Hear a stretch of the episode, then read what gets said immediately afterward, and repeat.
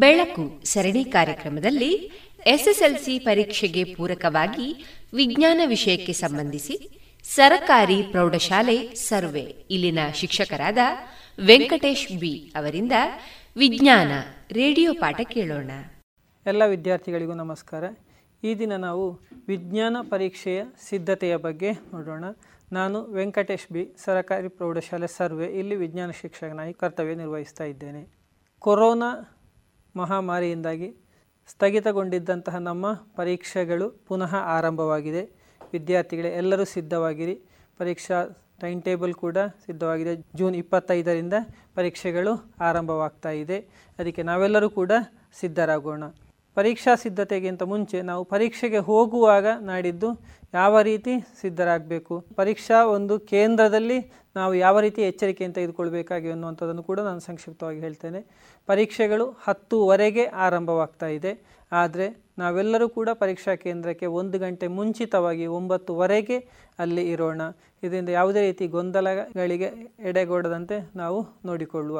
ಪರೀಕ್ಷಾ ಕೇಂದ್ರಕ್ಕೆ ಪ್ರಯಾಣಿಸುವಾಗಲೇ ನಾವು ಒಂದು ಎಚ್ಚರಿಕೆಯನ್ನು ತೆಗೆದುಕೊಳ್ಬೇಕು ನಾವೆಲ್ಲರೂ ಕೂಡ ಮಾಸ್ಕನ್ನು ಧರಿಸಿಕೊಂಡು ಹೋಗಬೇಕು. ಆನಂತರ ಪರೀಕ್ಷಾ ಕೇಂದ್ರಕ್ಕೆ ಹೋದಾಗ ಅಲ್ಲಿ ಸ್ಯಾನಿಟೈಸರ್ ಕೊಡ್ತಾರೆ. ಹಾಗೆ ಮಾಸ್ಕನ್ನು ಕೂಡ ನಾವು ಧರಿಸಿಕೊಂಡು ಹೋಗಬೇಕು. ಮುಂದೆ ಪರೀಕ್ಷಾ ಕೇಂದ್ರದ ಒಳಗೆ ನಾವು ಪ್ರವೇಶಿಸುವಂಥದ್ದು. ಈಗ ವಿಜ್ಞಾನ ಪರೀಕ್ಷೆಗೆ ಹೇಗೆ ಸಿದ್ಧರಾಗಬೇಕು ಎನ್ನುವಂಥದ್ರ ಬಗ್ಗೆ ನೋಡೋಣ ವಿಜ್ಞಾನ ಪರೀಕ್ಷೆಗೆ ಸಂಬಂಧ ನಮಗೆ ಗೊತ್ತುಂಟು. ಪರೀಕ್ಷೆಗಳು ನಡೆಯುವಂಥದ್ದು ಎಂಬತ್ತು ಅಂಕಗಳಿಗೆ. ಮೊದಲನೇದಾಗಿ ಒಂದು ಸಾರಿ ಅಂಕಗಳ ಹಂಚಿಕೆಯನ್ನು ನೋಡಿಕೊಳ್ಳೋಣ ವಿದ್ಯಾರ್ಥಿಗಳೇ. ನಮಗೆ ಪ್ರತಿಯೊಂದು ಅಧ್ಯಾಯವಾರು ಅಂಕಗಳ ಹಂಚಿಕೆ ಇಲ್ಲ. ಅದರ ಬದಲು ಮುಖ್ಯಾಂಶ ಆಧಾರಿತ, ಅಂದರೆ ಹಲವು ಘಟಕಗಳನ್ನು ಸೇರಿಸಿ ಅವುಗಳಿಗೆ ಒಂದು ಇಂತಿಷ್ಟು ಅಂಕಗಳು ಎನ್ನುವಂಥ ನಿರ್ಧರಿಸಿದ್ದಾರೆ. ಆ ರೀತಿ ಹೇಗೆ ಅಂಕಗಳನ್ನು ಹಂಚಿಕೆ ಮಾಡಿದ್ದಾರೆ ನೋಡಿದಾಗ ವಿಜ್ಞಾನದಲ್ಲಿ ರಸಾಯನಶಾಸ್ತ್ರಕ್ಕೆ ಸಂಬಂಧಿಸಿದಂತೆ ಅದ್ ಐದು ಅಧ್ಯಾಯಗಳಿದೆ. ಈ ಐದು ಅಧ್ಯಾಯಗಳನ್ನು ಒಂದು ಘಟಕ ಎಂದು ಪರಿಗಣಿಸಿದ್ದಾರೆ. ರಾಸಾಯನಿಕ ಕ್ರಿಯೆಗಳು ಮತ್ತು ಸಮೀಕರಣ, ಆಮ್ಲಗಳು, ಪ್ರತ್ಯಾಮ್ಲಗಳು, ಲವಣಗಳು, ಲೋಹಗಳು ಮತ್ತು ಅಲೋಹಗಳು, ಕಾರ್ಬನ್ ಮತ್ತು ಅದರ ಸಂಯುಕ್ತಗಳು, ಧಾತುಗಳ ಆವರ್ತನೀಯ ವರ್ಗೀಕರಣ. ಇವುಗಳಿಗಿಷ್ಟು ಅಧ್ಯಾಯಗಳಿಗೆ ಇಪ್ಪತ್ತೈದು ಅಂಕಗಳು. ಇನ್ನು ಭೌತಶಾಸ್ತ್ರಕ್ಕೆ ಸಂಬಂಧಿಸಿದಂತೆ ಇರುವಂತಹ ಅಧ್ಯಾಯಗಳು ಯಾವುದು ಅಂದರೆ ಬೆಳಕು ಮತ್ತು ಪ್ರತಿಫಲನ, ವಕ್ರೀಭವನ, ಮಾನವನ ಕಣ್ಣು ಮತ್ತು ವರ್ಣಮಯ ಜಗತ್ತು. ಈ ಎರಡು ಅಧ್ಯಾಯಗಳಿಗೆ ಹನ್ನೆರಡು ಅಂಕಗಳು. ವಿದ್ಯುತ್ ಶಕ್ತಿ, ವಿದ್ಯುತ್ ಪ್ರವಾಹದ ಕಾಂತಿಯ ಪರಿಣಾಮ ಇವುಗಳಿಗೆ ಹದಿಮೂರು ಅಂಕ. ಹಾಗೆ ಇನ್ನೊಂದು ಘಟಕ ಇದೆ, ಶಕ್ತಿಯ ಆಕಾರ. ಈ ಅಧ್ಯಾಯಕ್ಕೆ ಸುಮಾರು ಮೂರು ಅಂಕಗಳು, ಹೀಗೆ ಒಂದು ಇಪ್ಪತ್ತೆಂಟು ಅಂಕಗಳು ಭೌತಶಾಸ್ತ್ರ ವಿಭಾಗಕ್ಕೆ ಸಂಬಂಧಿಸಿದಂತೆ. ಇನ್ನು ಜೀವಶಾಸ್ತ್ರಕ್ಕೆ ಸಂಬಂಧಿಸಿದಂತೆ ಆರು ಅಧ್ಯಾಯಗಳಿದೆ. ಜೀವಕ್ರಿಯೆಗಳು, ನಿಯಂತ್ರಣ ಮತ್ತು ಸಹಭಾಗಿತ್ವ, ಜೀವಿಗಳು ಹೇಗೆ ಸಂತಾನೋತ್ಪತ್ತಿ ನಡೆಸುತ್ತದೆ, ಅನುವಂಶೀಯತೆ ಮತ್ತು ಜೀವವಿಕಾಸ. ಈ ನಾಲ್ಕು ಅಧ್ಯಾಯಗಳನ್ನು ಒಂದು ಮುಖ್ಯಾಂಶವಾಗಿ ಪರಿಗಣಿಸಿ, ಇವುಗಳಿಗೆ ಇಪ್ಪತ್ತೆರಡು ಅಂಕಗಳು. ಇನ್ನು ನೈಸರ್ಗಿಕ ಸಂಪನ್ಮೂಲಗಳು ಅಂತ, ನೈಸರ್ಗಿಕ ಸಂಪನ್ಮೂಲಗಳ ಸುಸ್ಥಿರ ನಿರ್ವಹಣೆ, ನಮ್ಮ ಪರಿಸರ ಮತ್ತು ಶಕ್ತಿ ಆಕಾರ. ಇದೊಂದು ಮೂರನ್ನು ಸೇರಿಸಿ ಎಂಟು ಅಂಕವನ್ನು ಮಾಡಿದ್ದಾರೆ. ಅದರಲ್ಲಿ ಶಕ್ತಿ, ಆಕಾರ, ಭೌತಶಾಸ್ತ್ರ ವಿಭಾಗಕ್ಕೆ ಹೋದರೆ ಈ ಎರಡು ಅಧ್ಯಾಯಗಳು ಜೀವಶಾಸ್ತ್ರ ವಿಭಾಗಕ್ಕೆ ಸೇರ್ತದೆ. ಹೀಗೆ ಜೀವಶಾಸ್ತ್ರಕ್ಕೆ ಇಪ್ಪತ್ತ ಎರಡು ಮತ್ತು ಐದು ಇಪ್ಪತ್ತ ಏಳು ಅಂಕಗಳು, ರಸಾಯನಶಾಸ್ತ್ರಕ್ಕೆ ಇಪ್ಪತ್ತೈದು, ಭೌತಶಾಸ್ತ್ರಕ್ಕೆ ಇಪ್ಪತ್ತೆಂಟು ಅಂಕ. ಹೀಗೆ ಅಂಕಗಳ ಹಂಚಿಕೆ ಆಗಿದೆ. ಈಗ ನಾವು ಒಂದೊಂದೇ ಅಧ್ಯಾಯವಾರು ಒಂದು ಇದು ಒಂದು ರೀತಿ ಪುನರಾವರ್ತನೆ ಹೇಗೆ ವಿದ್ಯಾರ್ಥಿಗಳೇ, ಇಲ್ಲಿ ನಾನು ಪಾಠದಲ್ಲಿ ಬರುವಂತಹ ಪ್ರಮುಖ ಅಂಶಗಳನ್ನು ಹೇಳ್ತಾ ಹೋಗ್ತಾನೆ. ಯಾವುದೇ ಕ್ವಶನ್ ಆನ್ಸರ್ ಥರ ಅಲ್ಲ. ಇಡೀ ಪಠ್ಯ ಪುಸ್ತಕವನ್ನು ಒಂದು ಸರಿ ಪುನರ್ಮನನ ಮಾಡಿದ ರೀತಿಯಲ್ಲಿ ನಾವು ಅಧ್ಯಾಯವಾರು ಅದರ ಪ್ರಮುಖ ಆ ಪಾಠದಲ್ಲಿ ಬರುವಂತಹ ಪ್ರಮುಖ ಅಂಶಗಳು ಯಾವುದು ಎನ್ನುವಂಥದ್ದು, ಮತ್ತು ಅದರಲ್ಲಿ ಯಾವ ರೀತಿ ನಾವು ಟಿಪ್ಪಣಿ ಮಾಡಿಕೊಳ್ಳು ಎನ್ನುವಂಥದ್ದನ್ನು ನೋಡುವ. ಯಾವುದೇ ಒಂದು ಅಧ್ಯಾಯವನ್ನು ನಾವು ಪರೀಕ್ಷೆಗೆ ಸಂದರ್ಭದಲ್ಲಿ ಅಧ್ಯಯನ ಮಾಡುವಾಗ ಪರೀಕ್ಷೆಗೆ ನಾವು ಸರಿಯಾಗಿ ಓದಬೇಕು. ಓದಿದ ನಂತರ ಪುನಃ ಅದನ್ನು ಪುನರ್ಮನನ ಮಾಡುವಂಥದ್ದು ಅಥವಾ ರೀಡ್ ಮತ್ತು ರಿಕಾಲ್ ಮಾಡುವಂಥದ್ದು ಅಷ್ಟೇ ಪ್ರಮುಖ. ಆದ್ದರಿಂದ ವಿದ್ಯಾರ್ಥಿಗಳೇ ಪ್ರತಿಯೊಂದು ಅಧ್ಯಾಯವನ್ನು ಸರಿಯಾಗಿ ಓದಿ, ಓದಿದ ನಂತರ ಆ ಅಧ್ಯಾಯದಲ್ಲಿ ನೀವು ಏನು ಕಲ್ತಿದ್ದೀರಿ, ಏನು ನೆನಪಿದೆ ಎನ್ನುವಂಥದ್ದನ್ನೊಂದು ಬರೆದು ಟಿಪ್ಪಣಿ ಮಾಡಿಕೊಳ್ಳಿ. ಇದು ನಿಮ್ಮ ಕಲಿಯುವಿಕೆಗೆ ಹೆಚ್ಚು ಸಹಕಾರಿಯಾಗಿದೆ. ಈಗ ರಸಾಯನಶಾಸ್ತ್ರಕ್ಕೆ ಸಂಬಂಧಿಸಿದ ಮೊದಲ ಅಧ್ಯಾಯಕ್ಕೆ ಬಂದರೆ ರಾಸಾಯನಿಕ ಕ್ರಿಯೆಗಳು ಮತ್ತು ಸಮೀಕರಣಗಳು. ಈ ಅಧ್ಯಾಯದಲ್ಲಿ ಪ್ರಮುಖವಾಗಿ ಇರುವಂತಹ ಅಂಶಗಳು ಯಾವುದು? ಅದೇ ರೀತಿ ಆಗಲೇ ಹೇಳಿದೆ, ಪ್ರತಿಯೊಂದು ಅಧ್ಯಾಯದಲ್ಲಿ ಬರುವಂತಹ ಪ್ರಮುಖ ಅಂಶಗಳು ಯಾವುದು ಎನ್ನುವಂಥದ್ದನ್ನು ನಾವು ನೋಡ್ತಾ ಹೋಗುವ. ರಾಸಾಯನಿಕ ಕ್ರಿಯೆಗಳು ಮತ್ತು ಸಮೀಕರಣದಲ್ಲಿ ಮೊದಲನೇದಾಗಿ ಅಲ್ಲಿ ರಾಸಾಯನಿಕ ಬದಲಾವಣೆಗಳ ಬಗ್ಗೆ ಕೊಟ್ಟಿದ್ದಾರೆ. ಯಾವುದೆಲ್ಲ ರಾಸಾಯನಿಕ ಬದಲಾವಣೆ? ಹಾಗೆ ರಾಸಾಯನಿಕ ಬದಲಾವಣೆಗಳು ಆದಾಗ ಅಥವಾ ರಾಸಾಯನಿಕ ಕ್ರಿಯೆ ನಡೆದಾಗ ಅಲ್ಲಿ ಆಗುವಂತಹ ಬದಲಾವಣೆಗಳು ಯಾವುದು, ಪರಿವರ್ತನೆ ಯಾವುದು ಎನ್ನುವಂಥದ್ದು ನಾವು ನೋಡಿಕೊಳ್ಳಿ. ಮುಖ್ಯವಾಗಿ ನಾಲ್ಕು ಸ್ಥಿತಿ ಬದಲಾವಣೆ, ಬಣ್ಣದಲ್ಲಿ ಬದಲಾವಣೆ, ಅನಿಲ ಬಿಡುಗಡೆ, ತಾಪದಲ್ಲಿ ಬದಲಾವಣೆ. ಇವುಗಳಿಂದ ನಾವು ಒಂದು ರಾಸಾಯನಿಕ ಕ್ರಿಯೆ ನಡೆದಿದೆ ಎನ್ನುವಂಥದ್ದನ್ನು ಗುರುತಿಸಬಹುದು. ಉದಾಹರಣೆಗೆ ಸಾರರಿಕ್ತ ಸಲ್ಫ್ಯೂರಿಕ್ ಆಮ್ಲಕ ಸತುವಿನ ಚೂರುಗಳನ್ನು ಹಾಕಿದಾಗ ಇಲ್ಲಿ ರಾಸಾಯನಿಕ ಕ್ರಿಯೆ ನಡೆದಿದೆ ಎನ್ನುವಂಥದ್ದನ್ನು ನೀವು ಹೇಗೆ ತೀರ್ಮಾನಿಸಿರು ಎನ್ನುವಂಥದ್ದು ಒಂದು ಪ್ರಶ್ನೆ ಕೇಳ್ಬೋದು. ಆಗ ನೀವು ಶಾಲೆಯಲ್ಲಿ ಪ್ರಯೋಗ ಮಾಡಿದರೆ ಅಥವಾ ಇಲ್ಲಂದ್ರೆ ಪಠ್ಯಪುಸ್ತಕದಲ್ಲಿ ಇದೆ. ಇದನ್ನು ನೋಡಿಕೊಂಡು ನಾವು ಹೇಳ್ಬೋದು, ಇಲ್ಲಿ ಸಹಾಯ ಮಾಡುವಂಥ ಅಂಶಗಳು ಒಂದು ತಾಪ ಬದಲಾವಣೆಯಾಗುತ್ತೆ. ಹಾಗೆ ಒಂದು ಅನಿಲವೂ ಕೂಡ ಬಿಡುಗಡೆಯಾಗುತ್ತೆ. ಇದೊಂದು ಉದಾಹರಣೆಯಷ್ಟೇ ಈ ತರಹ ರಾಸಾಯನಿಕ ಕ್ರಿಯೆ ನಡೆದಿದೆ ಎನ್ನುವಂಥದ್ದಕ್ಕೆ ಈ ಬದಲಾವಣೆಗಳು ಸಹಕಾರಿಯಾಗಿದೆ. ಇನ್ನು ನಾವು ಇದರಲ್ಲಿ ಎರಡನೇ ಅಂಶ ನೋಡಿಕೊಳ್ಬೇಕಾಗಿರುವಂಥ ರಾಸಾಯನಿಕ ಸಮೀಕರಣಗಳು. ರಾಸಾಯನಿಕ ಸಮೀಕರಣವನ್ನು ಬರೆಯುವಂಥದ್ದು ಮತ್ತು ರಾಸಾಯನಿಕ ಸಮೀಕರಣವನ್ನು ಸರಿದೂಗಿಸುವಂಥದ್ದು. ಇದು ನೀವು ಅಭ್ಯಾಸ ಮಾಡಬೇಕು. ಆದಷ್ಟು ಪಠ್ಯಪುಸ್ತಕದಲ್ಲಿರುವಂಥ ಸಮೀಕರಣಗಳನ್ನು ನೋಡದೇ ಬರೆಯಿರಿ ಮತ್ತು ಅದನ್ನು ಸರಿದೂಗಿಸಿ ಅಭ್ಯಾಸವನ್ನು ಮಾಡಿ. ಇನ್ನು ರಾಸಾಯನಿಕ ಕ್ರಿಯೆ ವಿಧಗಳು. ಮೂರನೇ ಪಾಯಿಂಟ್ ಹೇಳೋದಿದ್ದರೆ ರಾಸಾಯನಿಕ ಕ್ರಿಯೆ ವಿಧಗಳು. ಇದರಲ್ಲಿ ನಾಲ್ಕು ವಿಧಗಳಿದೆ. ರಾಸಾಯನಿಕ ಸಂಯೋಗ, ರಾಸಾಯನಿಕ ವಿಭಜನೆ ರಾಸಾಯನಿಕ ಸ್ಥಾನಪಲ್ಲಟ ಮತ್ತು ರಾಸಾಯನಿಕ ದ್ವಿಸ್ಥಾನಪಲ್ಲಟ. ಈ ಪ್ರತಿಯೊಂದು ವಿಧಗಳನ್ನು ಕೂಡ ಅವುಗಳ ವ್ಯಾಖ್ಯೆ ಮತ್ತು ಅವುಗಳಿಗೆ ಉದಾಹರಣೆ ಆ ಸಮೀಕರಣಗಳನ್ನು ಬರೆದು ಕಲಿಯುವಂಥದ್ದು. ಇದಿಷ್ಟನ್ನು ಮಾಡಿ ವಿದ್ಯಾರ್ಥಿಗಳೇ. ಮುಂದೆ ಇದರಲ್ಲಿ ಬರುವಂಥ ಇನ್ನು ಎರಡು ಪ್ರಮುಖವಾದಂಥ ಅಂಶಗಳು ಅಂದರೆ ಉತ್ಕರ್ಷಣ ಕ್ರಿಯೆ ಮತ್ತು ಅಪಕರ್ಷಣ ಕ್ರಿಯೆ. ಇದಕ್ಕೂ ಕೂಡ ಹಾಗೆ ಉದಾಹರಣೆಗಳು, ಸಮೀಕರಣ, ಆಮೇಲೆ ಉತ್ಕರ್ಷಣೆಗೊಂಡ ವಸ್ತು ಯಾವುದು ಎನ್ನುವಂಥದ್ದನ್ನು ಗುರುತಿಸುವಂಥದ್ದು. ಅಥವಾ ಅಪಕರ್ಷಣೆಗೊಂಡಿರುವ ವಸ್ತು ಯಾವುದು ಎನ್ನುವಂಥದ್ದನ್ನು ಗುರುತಿಸುವಂಥದ್ದು. ಸಮೀಕರಣ ಕೊಟ್ಟಿರ್ತಾರೆ. ಅದರಲ್ಲಿ ನಾವು ಉತ್ಕರ್ಷಣೆಗೊಂಡಿರೋದು ಯಾವುದು? ಅಪಕರ್ಷಣೆಗೊಂಡಿರೋದು ಯಾವುದು ಎನ್ನುವಂಥದ್ದು ಗುರುತಿಸಬೇಕು. ಹಾಗೆ ಅಂತರುಷ್ಣಕ ಕ್ರಿಯೆ, ಬಹಿರುಷ್ಣಕ ಕ್ರಿಯೆ ಇವುಗಳಿಗೆ ಉದಾಹರಣೆಗಳು. ಹಾಗೆ ಸಂಕ್ಷಾರಣ ಮತ್ತು ಕಮಟುವಿಕೆ ಇದೆಷ್ಟನ್ನು ನಾವು ನೋಡಿಕೊಳ್ಬೇಕಾಗಿರುವಂಥದ್ದು. ಇಲ್ಲಿಯೂ ಕೂಡ ಕೆಲವೊಂದು ಅನ್ವಯಿಕ ಪ್ರಶ್ನೆಗಳ ರೀತಿಯಲ್ಲಿ ಕೇಳ್ಬೋದು. ಕಮಟುವಿಕೆಗೆ ಇದು ನಿತ್ಯ ಜೀವನದಲ್ಲಿ ನೋಡುವಂಥದ್ದು. ಉದಾಹರಣೆಗೆ ಒಬ್ಬ ಹುಡುಗ ಮನೆಯಲ್ಲಿ ಮಾಡಿರುವಂತಹ ಎಣ್ಣೆ ಹಿಂಡಿಯನ್ನು ಗಾಳಿಗೆ ತೆರೆದಿಟ್ಟಾಗ ಸ್ವಲ್ಪ ದಿನದಲ್ಲಿ ಅದರ ರುಚಿ ಬದಲಾವಣೆಯಾಗುತ್ತೆ ಇದಕ್ಕೆ ಕಾರಣವೇನು? ಅಥವಾ ಈ ರೀತಿ ರುಚಿ ಬದಲಾವಣೆ ಆಗುವುದನ್ನು ನಾವು ಹೇಗೆ ತಡೆಗಟ್ಟಬಹುದು? ಅಥವಾ ದೀರ್ಘಕಾಲ ಇದು ಬಾಳಿಕೆ ಬರುವಾಗಿ ಹೇಗೆ ಸಂರಕ್ಷಣೆ ಮಾಡಬಹುದು? ಈ ರೀತಿಯಾಗಿ ಪ್ರಶ್ನೆಗಳನ್ನು ಕೇಳಬಹುದು. ಅಥವಾ ಅಂಗಡಿಯಿಂದ ತರುವಂತಹ ಯಾವುದೇ ಒಂದು ಕುರುಕುರೆ ಅಥವಾ ಪೊಟೆಟೊ ಚಿಪ್ಸ್ ಇವುಗಳ ಒಳಗಡೆ ಯಾವ ಅನಿಲವನ್ನು ತುಂಬಿಸಿಡ್ತಾರೆ ಇದಕ್ಕೆ ಕಾರಣ ಏನು? ಈ ರೀತಿಯ ಕೆಲವೊಂದು ಪ್ರಶ್ನೆಗಳನ್ನು ಕೂಡ ಕೇಳಬಹುದು. ಇದು ಮೊದಲ ಅಧ್ಯಾಯಕ್ಕೆ ಸಂಬಂಧಿಸಿರುವಂಥದ್ದು. ಈಗ ಎರಡನೇ ಅಧ್ಯಾಯಕ್ಕೆ ಬಂದರೆ ಆಮ್ಲಗಳು, ಪ್ರತ್ಯಾಮ್ಲಗಳು ಮತ್ತು ಲವಣಗಳು. ಈ ಅಧ್ಯಾಯದಲ್ಲಿ ಮುಖ್ಯವಾಗಿ ನಾವು ಗಮನಿಸಬೇಕಾದಂಥ ಅಂಶಗಳು ನೋಡ್ತಾ ಹೋಗುವ. ಮೊದಲನೇದಾಗಿ ನಾವು ನೋಡಬೇಕಾಗಿರುವಂಥದ್ದು ಆಮ್ಲ ಮತ್ತು ಪ್ರತ್ಯಾಮ್ಲದ ಗುಣಗಳ ಬಗ್ಗೆ. ಮುಂದೆ ಎರಡನೇದಾಗಿ ಆಮ್ಲದ ವರ್ತನೆಗಳ ಬಗ್ಗೆ.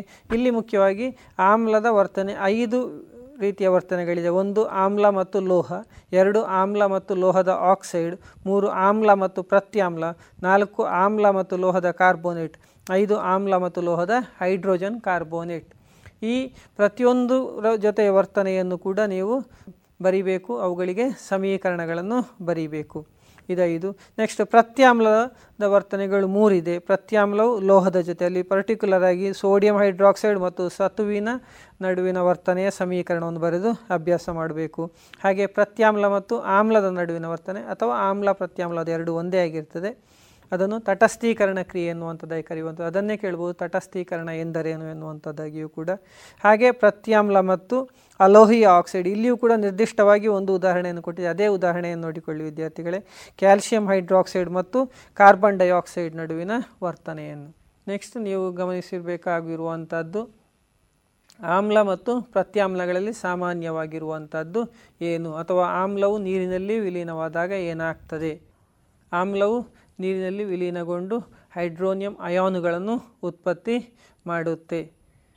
ಹಾಗೆ ಪ್ರತ್ಯಾಮ್ಲಗಳು ಓ ಎಚ್ ಮೈನಸ್ ಅಯಾನುಗಳನ್ನು ಉತ್ಪತ್ತಿ ಮಾಡುತ್ತದೆ ಎನ್ನುವಂಥದ್ದು. ಆಮ್ಲ ಮತ್ತು ಪ್ರತ್ಯಾಮ್ಲಗಳು ನೀರಿನಲ್ಲಿ ಹೇಗೆ ವಿಲೀನವಾಗ್ತದೆ ಎನ್ನುವಂಥದ್ದು. ಆಮ್ಲ ಮತ್ತು ಪ್ರತ್ಯಾಮ್ಲ ದ್ರಾವಣವು ಎಷ್ಟು ಪ್ರಬಲವಾಗಿರುತ್ತದೆ ಎನ್ನುವಂಥದ್ದನ್ನು ಸೂಚಿಸುವಂಥದ್ದು. ಇಲ್ಲಿ ಮುಖ್ಯವಾಗಿ ನೀವು ಪಿ ಎಚ್ ಸ್ಕೇಲ್ ಇದನ್ನೊಂದು ನೋಡಿಕೊಳ್ಬೇಕು. ಇದು ಸೊನ್ನೆಯಿಂದ ಹದಿನಾಲ್ಕರವರೆಗೆ ಹೇಗೆ ಬದಲಾಗುತ್ತೆ ಎನ್ನುವಂಥದ್ದು. ಸೊನ್ನೆಯಿಂದ ಏಳರ ವ್ಯಾಪ್ತಿಯಲ್ಲಿರುವಂಥದ್ದು ಆಮ್ಲ, ಏಳರಿಂದ ಹದಿನಾಲ್ಕರ ವ್ಯಾಪ್ತಿಯಲ್ಲಿ ಬರುವಂಥದ್ದು ಪ್ರತ್ಯಾಮ್ಲ. ಸೊನ್ನೆಯಿಂದ ಏಳರಲ್ಲಿ ಇಲ್ಲಿ ಪಿ ಎಚ್ ಮೌಲ್ಯ ಕಡಿಮೆ ಇದ್ದರೆ ಆ ಆಮ್ಲ ಪ್ರಬಲ ಎಂಬುದಾಗಿ ಅರ್ಥ. ಇದು ಪಿ ಎಚ್ ಮೌಲ್ಯ ಹೆಚ್ಚಿದ್ದರೆ ಆ ಆಮ್ಲ ದುರ್ಬಲವಾಗಿರುತ್ತದೆ. ಪ್ರತ್ಯಾಮ್ಲದಲ್ಲಿ ಹೋದರೆ ಪಿ ಎಚ್ ಮೌಲ್ಯ ಹೆಚ್ಚಾದಾಗೆ ಪ್ರತ್ಯಾಮ್ಲವು ಪ್ರಬಲವಾಗುವಂಥದ್ದು. ಅದೊಂದು ಗೊತ್ತಿರಬೇಕಾಗಿರುವಂಥದ್ದು. ಮುಂದೆ ಲವಣಗಳ ಬಗ್ಗೆ ತಿಳ್ಕೊಳ್ಬೇಕಾಗಿದೆ. ಇಲ್ಲಿ ಕೂಡ ಹಾಗೆ ನೀವು ಒಂದು ಪಟ್ಟಿಯನ್ನು ಮಾಡಬೇಕು ಬೇರೆ ಬೇರೆ ಲವಣಗಳನ್ನು ಬರೆದು ಅವುಗಳ ಸೂತ್ರವನ್ನು ಬರೆಯುವಂಥದ್ದನ್ನು ಅಭ್ಯಾಸ ಮಾಡಬೇಕು. ಮತ್ತು ಆ ಲವಣವು ಯಾವ ಆಮ್ಲ ಮತ್ತು ಪ್ರತ್ಯಾಮ್ಲಗಳ ವರ್ತನೆಯಿಂದ ಉಂಟಾಗಿದೆ ಎನ್ನುವಂಥದ್ದನ್ನು ತಿಳಿದುಕೊಳ್ಬೇಕು. ಅದರಿಂದ ಅದು ಒಂದು ಪಟ್ಟಿಯನ್ನು ಇಲ್ಲಿ ನೀವು ತಯಾರಿಸಬಹುದು. ಹಾಗೆ ಇನ್ನೊಂದು ಇಲ್ಲಿ ಟೆಕ್ಸ್ಟ್ ಪುಸ್ತಕದಲ್ಲಿ ಒಂದು ಕೋಷ್ಟಕ ಇದೆ. ಕೋಷ್ಟಕ ಎರಡು ಪಾಯಿಂಟ್ ಮೂರು. ನೈಸರ್ಗಿಕವಾಗಿ ದೊರಕುವ ಕೆಲವು ಆಮ್ಲಗಳು ಅಂತ. ಯಾವ ವಸ್ತುವಿನಲ್ಲಿ ಯಾವ ಆಮ್ಲ ಇದೆ ಎನ್ನುವಂಥದ್ದು ಇದು ಕೇಳಬಹುದು. ಖಂಡಿತ ಇದನ್ನು ನೀವು ಸ್ವಲ್ಪ ಬಾಯಿಪಾಠ ಕಲ್ತುಕೊಳ್ಳಬೇಕು. ಉದಾಹರಣೆ, ಕಿತ್ತಳೆ ಹಣ್ಣಿನಲ್ಲಿರುವಂತಹ ಆಮ್ಲ ಯಾವುದು? ಅಥವಾ ಇರುವೆ ಕಡಿತವಾದಾಗ ತುರಿಸುತ್ತೆ. ಇದಕ್ಕೆ ಕಾರಣವಾದ ಆಮ್ಲ ಯಾವುದು ಎನ್ನುವಂಥದ್ದಾಗಿ ಕೇಳಬಹುದು. ಇದು ಪಠ್ಯಪುಸ್ತಕದಲ್ಲಿ ಕೋಷ್ಟಕ ಇದೆ. ಆ ಕೋಷ್ಟಕವನ್ನೊಂದು ನೋಡಿಕೊಳ್ಳಿ.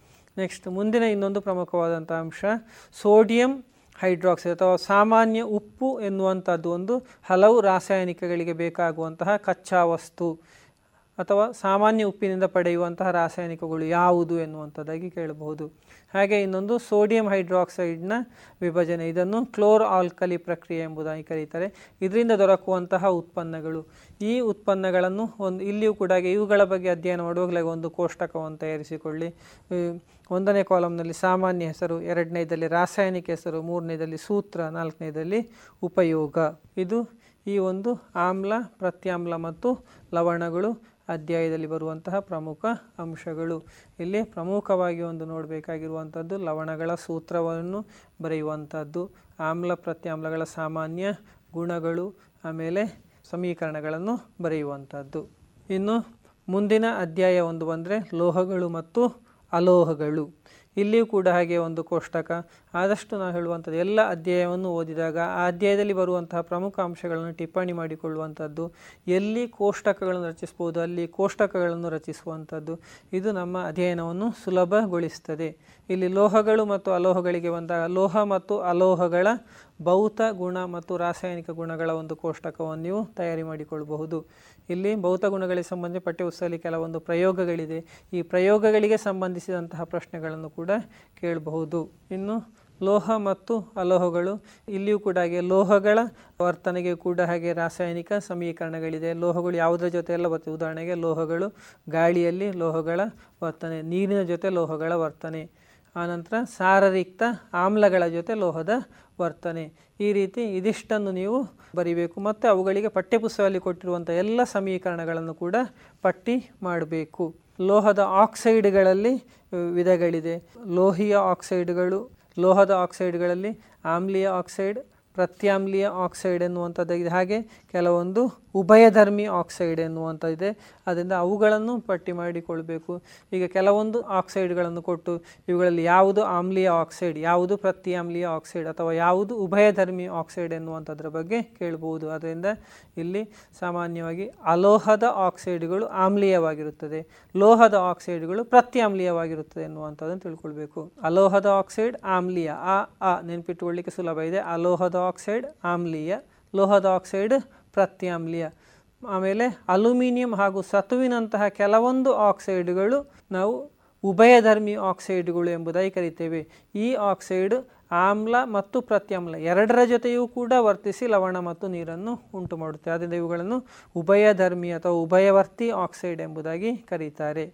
ಇದಕ್ಕೆ ನಿರ್ದಿಷ್ಟವಾದ ಉದಾಹರಣೆ ಅಲ್ಯೂಮಿನಿಯಂ ಮತ್ತು ಸತು ಇವುಗಳ ಆಕ್ಸೈಡ್ಗಳನ್ನು ಉಭಯವರ್ತಿ ಆಕ್ಸೈಡ್ ಎಂಬುದಾಗಿ ಕರೀತೇವೆ. ಇನ್ನು ಲೋಹ ಮತ್ತು ಅಲೋಹಗಳು ಹೇಗೆ ವರ್ತಿಸುತ್ತೆ? ಇಲ್ಲಿಯೂ ಕೂಡ ಒಂದು ಚುಕ್ಕಿ ಸೂತ್ರ ಇದೆ. ಇಲ್ಲಿ ಕೊಟ್ಟಿರುವಂಥ ಸೋಡಿಯಂ ಕ್ಲೋರೈಡ್ ಮತ್ತು ಮೆಗ್ನೀಷಿಯಂ ಕ್ಲೋರೈಡ್ ಉಂಟಾಗುವಿಕೆ ಚುಕ್ಕಿ ಸೂತ್ರ, ಹಾಗೆ ಅಯಾನಿಕ ಸಂಯುಕ್ತಗಳ ಗುಣಗಳು. ಇದು ಬಹಳ ಸುಲಭ ಇದೆ, ಅಯಾನಿಕ ಸಂಯುಕ್ತಗಳ ಗುಣಗಳನ್ನು ತಿಳಿದುಕೊಳ್ಳುವಂಥದ್ದು. ಇನ್ನು ಮುಂದೆ ಲೋಹೋದ್ಧರಣೆ ಇದೆ. ಇಲ್ಲಿ ಎರಡು ಲೋಹಗಳ ಉದ್ಧರಣೆಯನ್ನು ಕೊಟ್ಟಿದ್ದಾರೆ. ಒಂದು ಪಾದರಸ ಮತ್ತೊಂದು ತಾಮ್ರದ ಉದ್ಧರಣೆ, ಅದೆರಡರ ಉದ್ಧರಣೆಯನ್ನು ನೋಡಿಕೊಳ್ಳಿ ವಿದ್ಯಾರ್ಥಿಗಳೇ. ಆನಂತರ ಇದು ಲೋಹದ ಕ್ರಿಯಾಶೀಲತೆಯ ಒಂದು ಸರಣಿಯನ್ನು ನೀವು ಬಾಯಿಪಾಠ ಕಲಿತುಕೊಳ್ಬೇಕಾಗ್ತದೆ. ಲೋಹಗಳ ಕ್ರಿಯಾಶೀಲತೆಯ ಸರಣಿ, ಅದನ್ನು ಸರಿಯಾಗಿ ನೆನಪಿನಲ್ಲಿಟ್ಕೊಳ್ಬೇಕು. ಆ ಲೋಹಗಳ ಕ್ರಿಯಾಶೀಲತೆಯ ಸರಣಿಯಲ್ಲಿ ಹೈಡ್ರೋಜನ್ ನಂತರ ಬರುವಂತಹ ತಾಮ್ರ, ಪಾದರಸ, ಬೆಳ್ಳಿ, ಚಿನ್ನ, ಇವುಗಳು ಯಾವುದೇ ಆಮ್ಲಗಳ ಜೊತೆ ವರ್ತಿಸಿ ಹೈಡ್ರೋಜನ್ ಇಲ್ಲವನ್ನು ಬಿಡುಗಡೆ ಮಾಡುವುದಿಲ್ಲ. ಆ ಒಂದು ಅಂಶ ಅತ್ಯಂತ ಪ್ರಮುಖವಾಗಿರುವಂಥದ್ದು. ಇನ್ನು ಲೋಹೋದ್ರಣಕ್ಕೆ ಸಂಬಂಧಿಸಿದಂತೆ ಅದಿರು ಎಂದರೇನು? ಅದರ ಒಂದು ವ್ಯಾಖ್ಯೆಯನ್ನು ತಿಳಿದುಕೊಳ್ಬೇಕು. ಹಾಗೆ ಲೋಹೋದ್ರಣದಲ್ಲಿ ಬರುವಂಥ ಎರಡು ಒಂದು ಹಂತಗಳಿದೆ. ಕಾಸುವಿಕೆ ಮತ್ತು ಹುರಿಯುವಿಕೆ, ಇವುಗಳಿಗಿರುವ ವ್ಯತ್ಯಾಸವನ್ನು ಕೇಳ್ಬೋದು ಅಥವಾ ಇದನ್ನು ಯಾವುದಕ್ಕೆ ಬಳಸ್ತಾರೆ ಎನ್ನುವಂಥದ್ದು.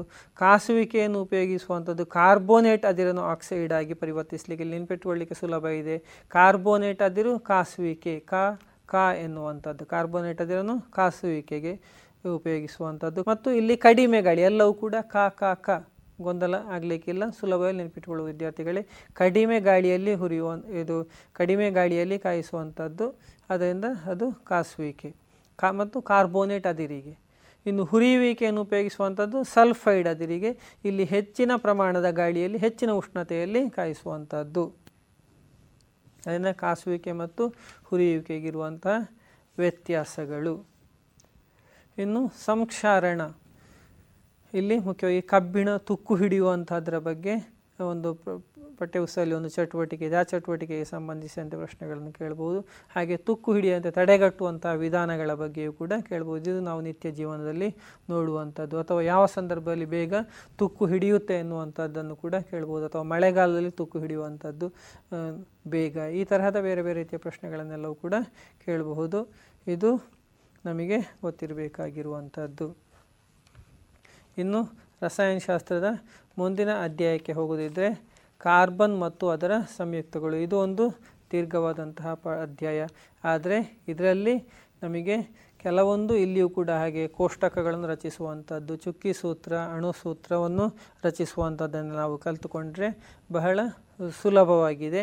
ಈಗ ಇಲ್ಲಿ ಮೊದಲನೇದಾಗಿ ಒಂದು ಪ್ರಶ್ನೆ, ಕೆಲವೊಂದು ಸುಲಭವಾದಂತಹ ಪ್ರಶ್ನೆಗಳನ್ನು ನಾವು ನೋಡುವುದಿದ್ರೆ ಇಲ್ಲಿ ಒಂದು ಕಾರ್ಬನ್ ನಮಗೆ ಏಕೆ ಅತ್ಯಂತ ಉಪಯುಕ್ತವಾಗಿದೆ ಎನ್ನುವಂತಹ ಒಂದು ಪ್ರಶ್ನೆ. ಆನಂತರ ಕೆಲವೊಂದು ಸುಲಭದ ಪ್ರಶ್ನೆಗಳಿದೆ.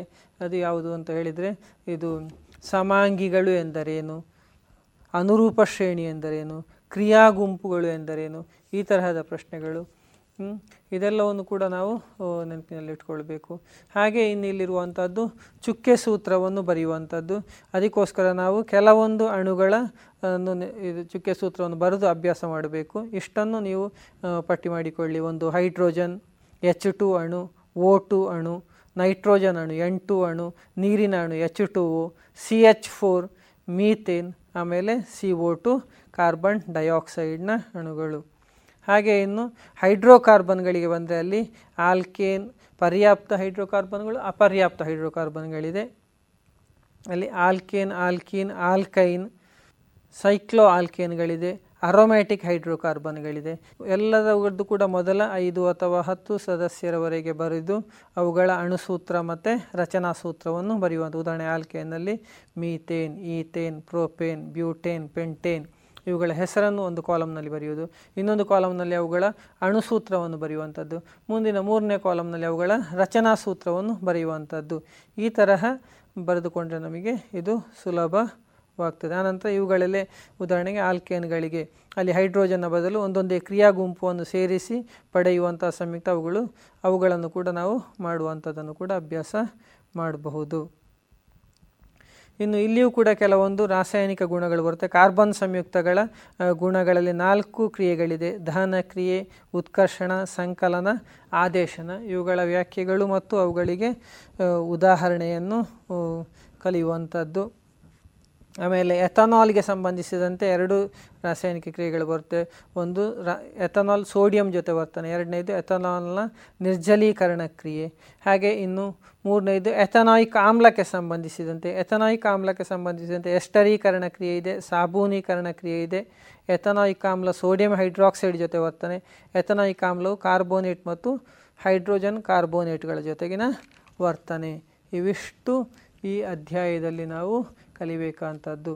ಆದರೂ ಇನ್ನೊಂದು ಸಾರಿ ಹೇಳುವುದಿದ್ರೆ ಇದರ ಪ್ರಮುಖ ಅಂಶಗಳು ಒಂದು, ಕಾರ್ಬನ್ ನಿತ್ಯ ಮನುಷ್ಯನಿಗೆ ಹೇಗೆ ಉಪಯುಕ್ತವಾಗಿದೆ ಎನ್ನುವಂಥದ್ದು. ಆಮೇಲೆ ಕಾರ್ಬನ್ ಅತ್ಯಂತ ಹೆಚ್ಚು ಸಂಯುಕ್ತಗಳನ್ನು ಉಂಟು ಮಾಡಲಿಕ್ಕೆ ಕಾರಣವಾದಂತಹ ಅದರ ಗುಣಗಳು. ಇದರಲ್ಲಿ ಅತ್ಯಂತ ಪ್ರಮುಖವಾದಂಥ ಒಂದು ಅಂಶ ಆಗ ನಾನು ಹೇಳಲಿಕ್ಕೆ ಬಿಟ್ಟೋಗಿದ್ದೆ.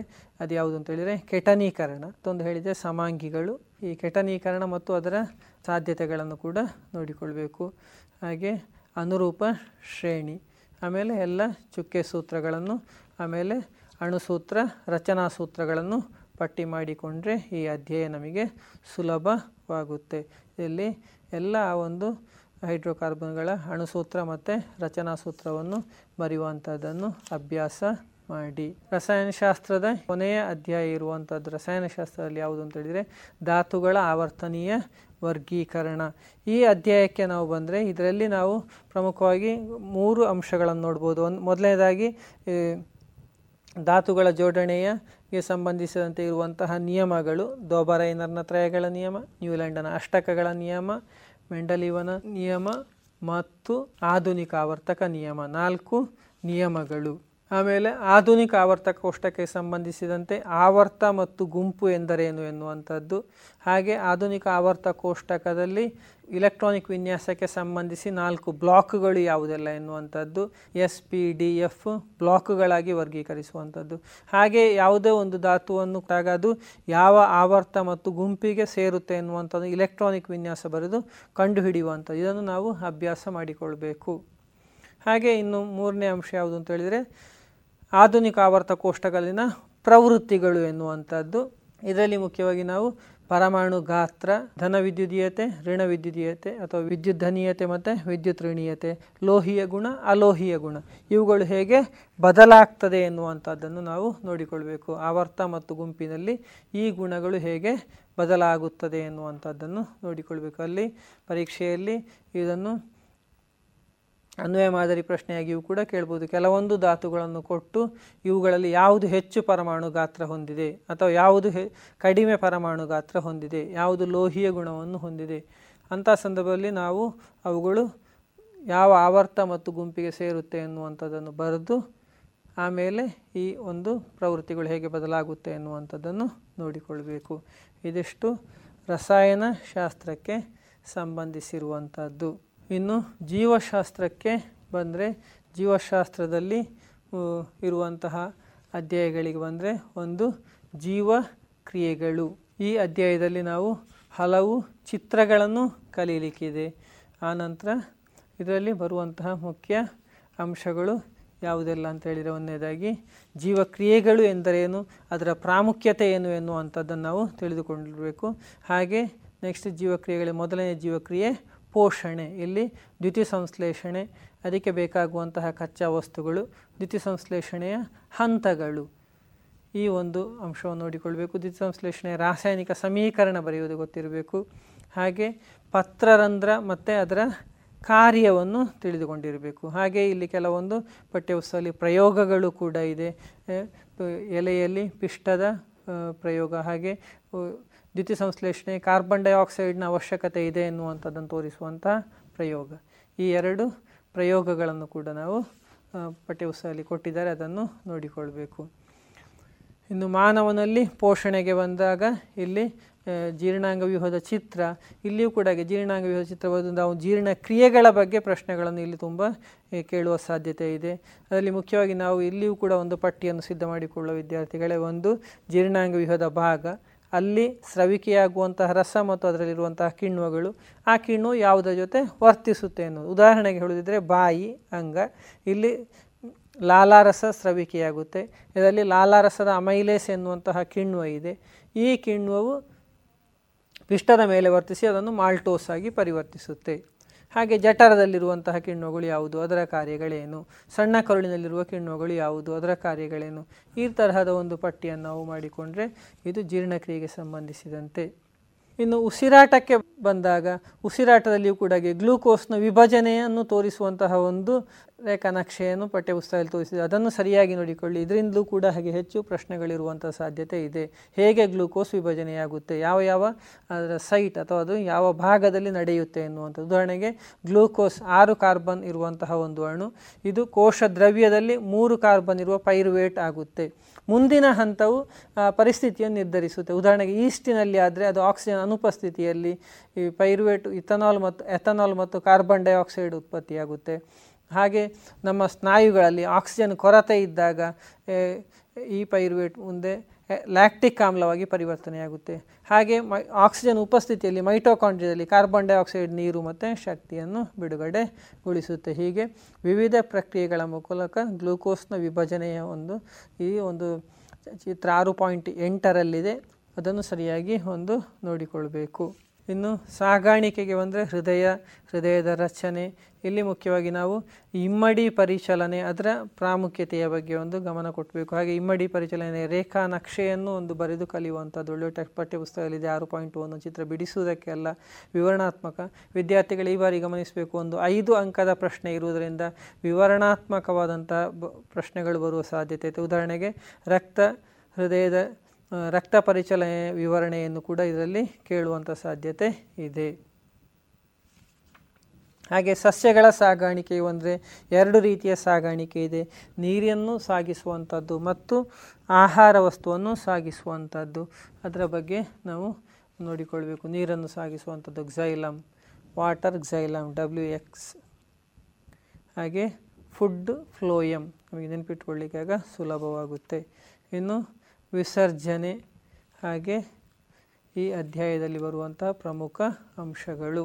ಇನ್ನು ನಿಯಂತ್ರಣ ಮತ್ತು ಸಹಭಾಗಿತ್ವ ಈ ಅಧ್ಯಾಯಕ್ಕೆ ಬಂದರೆ ಇಲ್ಲಿ ನಾವು ಮೊದಲನೇದಾಗಿ ನೋಡಬೇಕಾಗಿರುವಂಥ ಒಂದು ಚಿತ್ರ ಇರುವಂಥದ್ದು ಏಳು ಪಾಯಿಂಟ್ ಒಂದು ಎ ನರಕೋಶದ ಚಿತ್ರ ಚಿತ್ರ ಬಿಡಿಸುವುದಕ್ಕೂ ಇರ್ಬೋದು ಅಥವಾ ಈ ಚಿತ್ರವನ್ನು ಕೊಟ್ಟು ಪ್ರಶ್ನೆ ಕೇಳ್ತಾರೆ. ಈ ಸಾರಿ ಒಂದು ಹೊಸತಾದಂಥ ಒಂದು ಇದು ಚಿತ್ರಕ್ಕೆ ಸಂಬಂಧಿಸಿದಂಥ ಪ್ರಶ್ನೆಗಳನ್ನು ಕೂಡ ಕೇಳ್ತಾರೆ. ಆದ್ದರಿಂದ ಅದು ಕೂಡ ನಮಗೆ ಗೊತ್ತಿರಬೇಕು. ಅದನ್ನು ಚಿತ್ರವನ್ನು ಸರಿಯಾಗಿ ನೋಡಿ ಅವುಗಳ ಭಾಗ ಕಾರ್ಯಗಳನ್ನು ಕೂಡ ನೋಡಿಕೊಳ್ಬೇಕಾಗ್ತದೆ. ಇನ್ನೊಂದು ಪರಾವರ್ತಿತ ಕ್ರಿಯೆ. ಇದಕ್ಕೆ ಉದಾಹರಣೆಯನ್ನು ಪಟ್ಟಿ ಮಾಡುವಂಥದ್ದು. ಮತ್ತು ಪರಾವರ್ತಿತ ಪ್ರತಿಕ್ರಿಯೆ, ಹಾದು ಹೋಗುವಂತಹ ಒಂದು ಪರಾವರ್ತಿತ ಚಾಪ, ಇದರ ಪ್ರಮುಖ ಭಾಗಗಳನ್ನು ಕ್ರಮವಾಗಿ ನೆನಪಿನಲ್ಲಿಟ್ಕೊಳ್ಬೇಕು ಮೊದಲನೇದಾಗಿ ಗ್ರಾಹಕ, ಎರಡು ಜ್ಞಾನವಾಹಿನರ ನರಕೋಶ ಮೂರು, ಸಂಬಂಧ ಕಲ್ಪಿಸುವ ನರಕೋಶ, ಕ್ರಿಯಾವಾಹಿ ನರಕೋಶ ಮತ್ತು ಕಾರ್ಯನಿರ್ವಾಹಕ. ಇನ್ನು ಮಾನವನ ಮಿದುಳು. ಇಲ್ಲಿಯೂ ಕೂಡ ಇದು ಚಿತ್ರ ಇರುವಂಥದ್ದು ಅದರಿಂದ ಚಿತ್ರಗಳನ್ನು ಕಲಿಯುವಾಗ ಅವುಗಳ ಭಾಗಗಳನ್ನು ಬರೆದು ಅದರ ಪ್ರಮುಖ ಕಾರ್ಯಗಳನ್ನು ಕೂಡ ಅಲ್ಲೇ ಪಟ್ಟಿ ಮಾಡ್ತಾ ಹೋದರೆ ನಮಗೆ ನಮ್ಮ ಅಧ್ಯಯನಕ್ಕೆ ಸುಲಭವಾಗ್ತದೆ. ಅದರಿಂದ ಚಿತ್ರ ರಚನೆ ಮಾಡುವುದರಲ್ಲೂ ನಾವು ಅಂಕಗಳನ್ನು ಪಡಿಬಹುದು. ಅದಕ್ಕೆ ಸಂಬಂಧಿಸಿದ ಪ್ರಶ್ನೆಗಳನ್ನು ಬಂದಾಗಲೂ ಕೂಡ ಅಂಕವನ್ನು ಪಡೀಲಿಕ್ಕೆ ಇದು ಸಹಾಯವಾಗುತ್ತೆ. ಇನ್ನು ಸಸ್ಯಗಳಲ್ಲಿ ಸಹಭಾಗಿತ್ವಕ್ಕೆ ಬಂದಾಗ ಸಸ್ಯಗಳಲ್ಲಿ ಉಂಟಾಗುವಂತಹ ಅನುವರ್ತನ ಚಲನೆಗಳು ಇದು ಬಹಳ ಸುಲಭವಾಗಿರುವಂಥದ್ದು. ದ್ಯುತಿ ಅನುವರ್ತನೆ, ಅದರಲ್ಲಿ ಋಣ ಮತ್ತು ಧನ ಇದೆ. ಹಾಗೆ ಗುರುತ್ವ ಅನುವರ್ತನೆ, ಇದರಲ್ಲಿಯೂ ಕೂಡ ಹಾಗೆ ರಣ ಧನ ಇದೆ. ಹಾಗೆ ಜಲಾನುವರ್ತನೆ, ರಾಸಾಯನಿಕ ಅನುವರ್ತನೆ. ಇದು ಅತ್ಯಂತ ಸರಳವಾಗಿರುವಂಥದ್ದು. ಇನ್ನೊಂದು ಕೋಷ್ಟಕ ಇಲ್ಲಿ ರಚಿಸಬೇಕಾಗಿರುವಂಥದ್ದು ಪ್ರಾಣಿಗಳಲ್ಲಿ ಹಾರ್ಮೋನ್. ಅದರಲ್ಲಿಯೂ ಕೂಡ ಮುಖ್ಯವಾಗಿ ಮಾನವನಲ್ಲಿ ಅಂತಃಸ್ರಾವಕ ಗ್ರಂಥಿಗಳು ಯಾವುದೆಲ್ಲ? ಆ ಗ್ರಂಥಿಗಳು ಸ್ರವಿಸುವ ಹಾರ್ಮೋನು ಯಾವುದು? ಆ ಹಾರ್ಮೋನ್ನ ವೈಪರೀತ್ಯ ಅಂದರೆ ಹೆಚ್ಚು ಅಥವಾ ಕಡಿಮೆ ಸ್ರವಿಕೆಯಾದಾಗ ಏನು ಪರಿಣಾಮ ನಮ್ಮ ದೇಹದಲ್ಲಿ ಉಂಟು ಮಾಡುತ್ತೆ ಎನ್ನುವಂಥದ್ದು ಒಂದು ಕೋಷ್ಟಕವನ್ನು ರಚಿಸ್ಬೋದು. ಉದಾಹರಣೆಗೆ ಪಿಟಿಟರಿ ಗ್ರಂಥಿ, ಅದು ಸ್ರವಿಸುವಂತಹ ಒಂದು ಹಾರ್ಮೋನ್ ಬೆಳವಣಿಗೆಯ ಹಾರ್ಮೋನ್. ಅದು ಅಧಿಕವಾದಾಗ ದೈತ್ಯತೆ, ಕಡಿಮೆಯಾದಾಗ ಕುಬ್ಜತೆ. ಹಾಗೆ ಇನ್ನೊಂದು, ಉದಾಹರಣೆಗೆ ಥೈರಾಯ್ಡ್ ಗ್ರಂಥಿ ಸ್ರವಿಸುವಂಥ ಹಾರ್ಮೋನ್ನ ಬಗ್ಗೆ ಕೇಳ್ಬೋದು. ಥೈರಾಕ್ಸಿನ್ ಹಾರ್ಮೋನ್ ಇದು ಅಯೋಡಿನ್ ಹೇಗೆ ಸಂಬಂಧಿಸಿದೆ ಈ ಥರ. ಥೈರಾಕ್ಸಿನ್ ಹಾರ್ಮೋನ್ ಅಯೋಡಿನ್ನಿಂದ ಕೂಡಿರುವಂಥ ಒಂದು ಅಮೈನೋ ಅಮ್ಲವಾಗಿರುತ್ತದೆ. ಆದ್ದರಿಂದ ಅಯೋಡಿನ್ನ ಕೊರತೆಯಾದಾಗ ಅಥವಾ ಹೆಚ್ಚು ಸವಿ ಆಗುವಂಥ ವೈಪರೀತ್ಯಗಳು ಈ ತರಹ ಇದಕ್ಕೂ ಕೂಡ ಒಂದು ಪಠ್ಯಪುಸ್ತಕದಲ್ಲಿ ಕೋಷ್ಟಕ ಇದೆ. ನಾವು ಇದನ್ನು ಹೆಚ್ಚು ಇದನ್ನು ಮಾಡಿ ನೋಡಿಕೊಳ್ಳುವಂಥದ್ದು. ಇನ್ನು ಸಂತಾನೋತ್ಪತ್ತಿ. ಸಂತಾನೋತ್ಪತ್ತಿಯಲ್ಲಿಯೂ ಕೂಡ ಹಾಗೆ ಒಂದು ಕೋಷ್ಟಕವನ್ನು ರಚಿಸುವಂಥದ್ದು. ಅಲೈಂಗಿಕ ರೀತಿಯ ಸಂತಾನೋತ್ಪತ್ತಿಯ ವಿಧಗಳನ್ನು ಪಟ್ಟಿ ಮಾಡುವಂಥದ್ದು, ಅವುಗಳಿಗೆ ಉದಾಹರಣೆ ಅಥವಾ ಅದು ಯಾವ ಜೀವಿಗಳಲ್ಲಿ ನಡೆಯುತ್ತೆ ಅಥವಾ ಅದು ಎಂದರೇನು ಎನ್ನುವಂಥದ್ದನ್ನು ಹೇಳುವಂಥದ್ದು. ವಿದಳನ, ತುಂಡರಿಕೆ, ಪುನರುತ್ಪಾದನೆ, ಮೊಗ್ಗುವಿಕೆ, ಕಾಯಜ, ಸಂತಾನೋತ್ಪತ್ತಿ ಮತ್ತು ಬೀಜಕಗಳ ಉತ್ಪಾದನೆ. ಇಲ್ಲಿಯೂ ಕೂಡ ಹಾಗೆ ಕೆಲವೊಂದು ಚಿತ್ರಗಳನ್ನು ನೋಡಿ ವಿದ್ಯಾರ್ಥಿಗಳು. ಪಾಠ ಪುಸ್ತಕದಲ್ಲಿ ಭಾಗ ಎರಡು ನಲವತ್ತೊಂಬತ್ತನೇ ಪೇಜ್ನಲ್ಲಿದೆ. ಅಮೀಬಾದಲ್ಲಿ ದ್ವಿವಿದಳನ ಲಿಶ್ಮೇನಿಯಾದಲ್ಲಿ ದ್ವಿವಿದಳನ ಅಥವಾ ಪ್ಲಾಸ್ಮೋಡಿಯಂನಲ್ಲಿ ಬಹುವಿದಳನ. ಇಂಥವುಗಳು ಕೂಡ ಹಾಗೆ ಕೆಲವೊಂದು ಚಿತ್ರಕ್ಕೆ ಸಂಬಂಧಿಸಿದ ಪ್ರಶ್ನೆಗಳಿಗೆ ಕೇಳುವ ಸಾಧ್ಯತೆ ಇರ್ತದೆ. ಹಾಗೆ ಹೈಡ್ರಾದಲ್ಲಿ ಮೊಗ್ಗುವಿಕೆ. ಇದು ಆ ಚಿತ್ರವನ್ನು ಕೊಟ್ಟು ಇದು ಯಾವ ರೀತಿಯ ವಿಧಾನ, ಇದು ವಿಧಾನವಾಗಿದೆ? ಯಾವ ಜೀವಿಯಲ್ಲಿ ನಡೆಯುತ್ತದೆ? ಹೀಗೆ ಪ್ರಶ್ನೆಗಳನ್ನು ಕೇಳಬಹುದು. ಇನ್ನು ಲೈಂಗಿಕ ಸಂತಾನೋತ್ಪತ್ತಿಗೆ ಬಂದಾಗ ಹೂವಿನ ನೀಳಛೇದ ಭಾಗ ಚಿತ್ರ ರಚಿಸುವಂಥದ್ದು ಮತ್ತು ಶಲಾಕದ ಮೇಲೆ ಪರಾಗದ ಮೊಳೆಯುವಿಕೆ ಇದು ಕೂಡ ನಾವು ಗಮನ ಕೊಡಬೇಕಾಗಿರುವಂಥದ್ದು. ಇನ್ನು ಮಾನವನಲ್ಲಿ ಸಂತಾನೋತ್ಪತ್ತಿಗೆ ಬಂದಾಗ ಇಲ್ಲಿ, ಇಲ್ಲಿಯೂ ಕೂಡ ಒಂದು ಕೋಷ್ಟಕವನ್ನು ತಯಾರಿಸಿಕೊಳ್ಳಿ. ಇದು ಗಂಡು ಸಂತಾನೋತ್ಪತ್ತಿ ವ್ಯೂಹ, ಅದರ ಭಾಗಗಳು ಮತ್ತು ಕಾರ್ಯಗಳು. ಹೆಣ್ಣು ಸಂತಾನೋತ್ಪತ್ತಿ ವ್ಯೂಹ, ಅದರ ಭಾಗಗಳು ಮತ್ತು ಕಾರ್ಯಗಳು. ಆಮೇಲೆ ಸಂತಾನೋತ್ಪತ್ತಿ ಮತ್ತು ಆರೋಗ್ಯ ಇದರ ಬಗ್ಗೆ ಒಂದು ನಾವು ಗಮನ ಕೊಡಬೇಕಾಗಿದೆ. ಇದು ಗರ್ಭವನ್ನು ತಡೆಯುವಂತಹ ವಿಧಾನಗಳು ಯಾವುದು ಎನ್ನುವಂಥದ್ರ ಬಗ್ಗೆಯೂ ಕೂಡ ನೋಡಬೇಕಾಗಿದೆ. ಮುಂದೆ ಅನುವಂಶೀಯತೆ ಮತ್ತು ಜೀವ ವಿಕಾಸ. ಈ ಒಂದು ಅಧ್ಯಾಯಕ್ಕೆ ಬಂದಾಗ ಇಲ್ಲಿ ಅತ್ಯಂತ ಪ್ರಮುಖವಾಗಿ ಬರುವಂಥದ್ದು ಅಂತ ಹೇಳಿದರೆ ಗ್ರೆಗರ್ ಮೆಂಡಲ್, ಮೆಂಡಲ್ರ ಕೊಡುಗೆಗಳು ಮತ್ತು ಅವರ ಪ್ರಯೋಗಗಳ ಬಗ್ಗೆ ನಾವು ತಿಳಿದುಕೊಳ್ಬೇಕಾಗಿದೆ. ಎರಡು ಪ್ರಮುಖವಾದಂಥ ಪ್ರಯೋಗಗಳು, ಒಂದು ಏಕತಳೀಕರಣ, ಇನ್ನೊಂದು ದ್ವಿತಳೀಕರಣ. ಇವುಗಳ ಚೆಕ್ಕರ್ ಬೋರ್ಡನ್ನು ಬರೀಬೇಕು. ಏಕತಳೀಕರಣ ಮತ್ತು ದ್ವಿತಳೀಕರಣ ಪ್ರಯೋಗಗಳ ಚೆಕ್ಕರ್ ಬೋರ್ಡ್ ಆನಂತರ ಇದರಲ್ಲಿ ಎರಡು ಅನುಪಾತ ಏಕತಳೀಕರಣಕ್ಕೆ ಸಂಬಂಧಿಸಿದಂತೆ ವ್ಯಕ್ತ ಅನುಪಾತ ಮತ್ತು ಜೀನ್ ಅನುಪಾತ. ವ್ಯಕ್ತ ಅನು ಅನುಪಾತ ಮೂರು ಇಷ್ಟು ಒಂದಾಗಿದೆ, ಜೀನ್ ಅನುಪಾತ ಒಂದು ಇಷ್ಟು ಎರಡು ಇಷ್ಟು ಒಂದಾಗಿರುತ್ತೆ. ಏಕತಳೀಕರಣಕ್ಕೆ ಸಂಬಂಧಿಸಿದಂತೆ ಪ್ರಾಬಲ್ಯದ ನಿಯಮವನ್ನು ಕಲಿತುಕೊಳ್ಬೇಕು. ಇನ್ನು ದ್ವಿತಳೀಕರಣದ ಪ್ರಯೋಗಕ್ಕೆ ಬಂದರೆ ಅಲ್ಲಿ ಅನುಪಾತ ಒಂಬತ್ತು ಇಷ್ಟು, ಮೂರು ಇಷ್ಟು ಮೂರು ಇಷ್ಟು ಒಂದು. ಆಮೇಲೆ ಇದು ಸ್ವತಂತ್ರ ಹಂಚಿಕೆಯ ನಿಯಮ. ಇನ್ನೊಂದು ಮಾನವನಲ್ಲಿ ಲಿಂಗ ನಿರ್ಧಾರಣೆಗೆ ಸಂಬಂಧಿಸಿದಂತೆ ಪಠ್ಯಪುಸ್ತಕದಲ್ಲಿ ಕೊಟ್ಟಿದ್ದಾರೆ ಎಪ್ಪತ್ತೊಂದನೆಯ ಪುಟದಲ್ಲಿದೆ. ಅದು ಒಂದು ನೋಡಬೇಕು. ಯಾರು ಲಿಂಗವನ್ನು ನಿರ್ಧರಿಸುವಂಥದ್ದು? ಇದು ಕೂಡ ಪ್ರಶ್ನೆಗಳನ್ನು ನೋಡಬೇಕಾಗಿರುವಂಥದ್ದು. ಇನ್ನು ಜೀವ ವಿಕಾಸವನ್ನು ನೋಡಿಕೊಳ್ಳುವಂಥದ್ದು. ಅದರಲ್ಲಿ ಅನುವಂಶೀಯ ದಿಕ್ಚ್ಯುತಿ, ಹಾಗೆ ಪ್ರಭೇದೀಕರಣ ಮತ್ತು ಜೀವ ವಿಕಾಸಕ್ಕೆ ಇರುವಂತಹ ಸಾಕ್ಷ್ಯಗಳಲ್ಲಿ ಪಳೆಯುಳಿಕೆಗಳು ಆಮೇಲೆ ಒಂದು ಪ್ರಮುಖವಾಗಿರುವಂಥದ್ದು ರಚನಾನುರೂಪಿ ಅಂಗ ಮತ್ತು ಕಾರ್ಯಾನುರೂಪಿ ಅಂಗಗಳು ಯಾವುದು? ಅವುಗಳ ಉದಾಹರಣೆಯನ್ನು. ವಿದ್ಯಾರ್ಥಿಗಳಿಗೆ ಯಾವುದೇ ಒಂದು ಅಧ್ಯಾಯಲ್ಲಿ ಅಧ್ಯಾಯವನ್ನು ಓದಿದ ತಕ್ಷಣ ಓದಿದ ನಂತರ ಆಗಲೇ ಅದರಲ್ಲಿರುವಂತಹ ಪ್ರಮುಖ ಅಂಶಗಳನ್ನು ಟಿಪ್ಪಣಿ ಮಾಡುವಂಥದ್ದು, ಕೋಷ್ಟಕ ತಯಾರು ಮಾಡುವಂಥದ್ದು ಮಾಡಿದಾಗ ಅಧ್ಯಾಯ ಸುಲಭವಾಗ್ತದೆ, ಕಲಿಕೆ ಗಟ್ಟಿಯಾಗುವಂಥದ್ದು. ಇನ್ನು ಜೀವಶಾಸ್ತ್ರದಲ್ಲಿ ಇನ್ನೊಂದು ಅಧ್ಯಾಯ ಪರಿಸರಕ್ಕೆ ಸಂಬಂಧಿಸಿದಂತೆ ಇರುವಂಥದ್ದು ನಮ್ಮ ಪರಿಸರ. ಇದು ಅಂಕವನ್ನು ಪಡೀಲಿಕ್ಕೆ ಅಥವಾ ಪಾಸ್ ಆಗುವಂಥದ್ದಕ್ಕೆ ಬಹಳ ಸುಲಭ ಇರುವಂತಹ ಒಂದು ಅಧ್ಯಾಯ ಪರಿಸರ. ಪರಿಸರದ ಇಲ್ಲಿ ನಾವು ಗಮನಿಸಬೇಕಾದಂಥ ಅಂಶಗಳು ಒಂದು, ಒಂದನೇ ಅಂಶ ಪರಿಸರದ ಘಟಕಗಳು. ಜೈವಿಕ ಘಟಕ, ಅಜೈವಿಕ ಘಟಕ. ಜೈವಿಕ ಘಟಕಗಳ ಮೂರು ಗುಂಪು, ಉತ್ಪಾದಕ ಭಕ್ಷಕ ವಿಘಟಕ. ಇವುಗಳಲ್ಲಿ ಆಹಾರ ಪ್ರಸಾರವಾಗುವಂಥದ್ದು ಆಹಾರ ಸರಪಳಿ. ಆಹಾರ ಸರಪಳಿ. ಅದು ಅತ್ಯಂತ ಸುಲಭ ಇರುವಂಥದ್ದು. ಆಹಾರ ಸರಪಳಿಯಲ್ಲಿಯೂ ಕೂಡ ಹಾಗೆ ಒಂದು ಪೋಷಣಾಸ್ತರದಿಂದ ಇನ್ನೊಂದು ಪೋಷಣಾಸ್ತರಕ್ಕೆ ಆಹಾರ ವರ್ಗಾವಣೆಗೂ ಕೇವಲ ಹತ್ತು ಶೇಕಡ ಭಾಗ ಮಾತ್ರ ಮುಂದಿನ ಹಂತಕ್ಕೆ ಲಭ್ಯವಾಗುತ್ತೆ.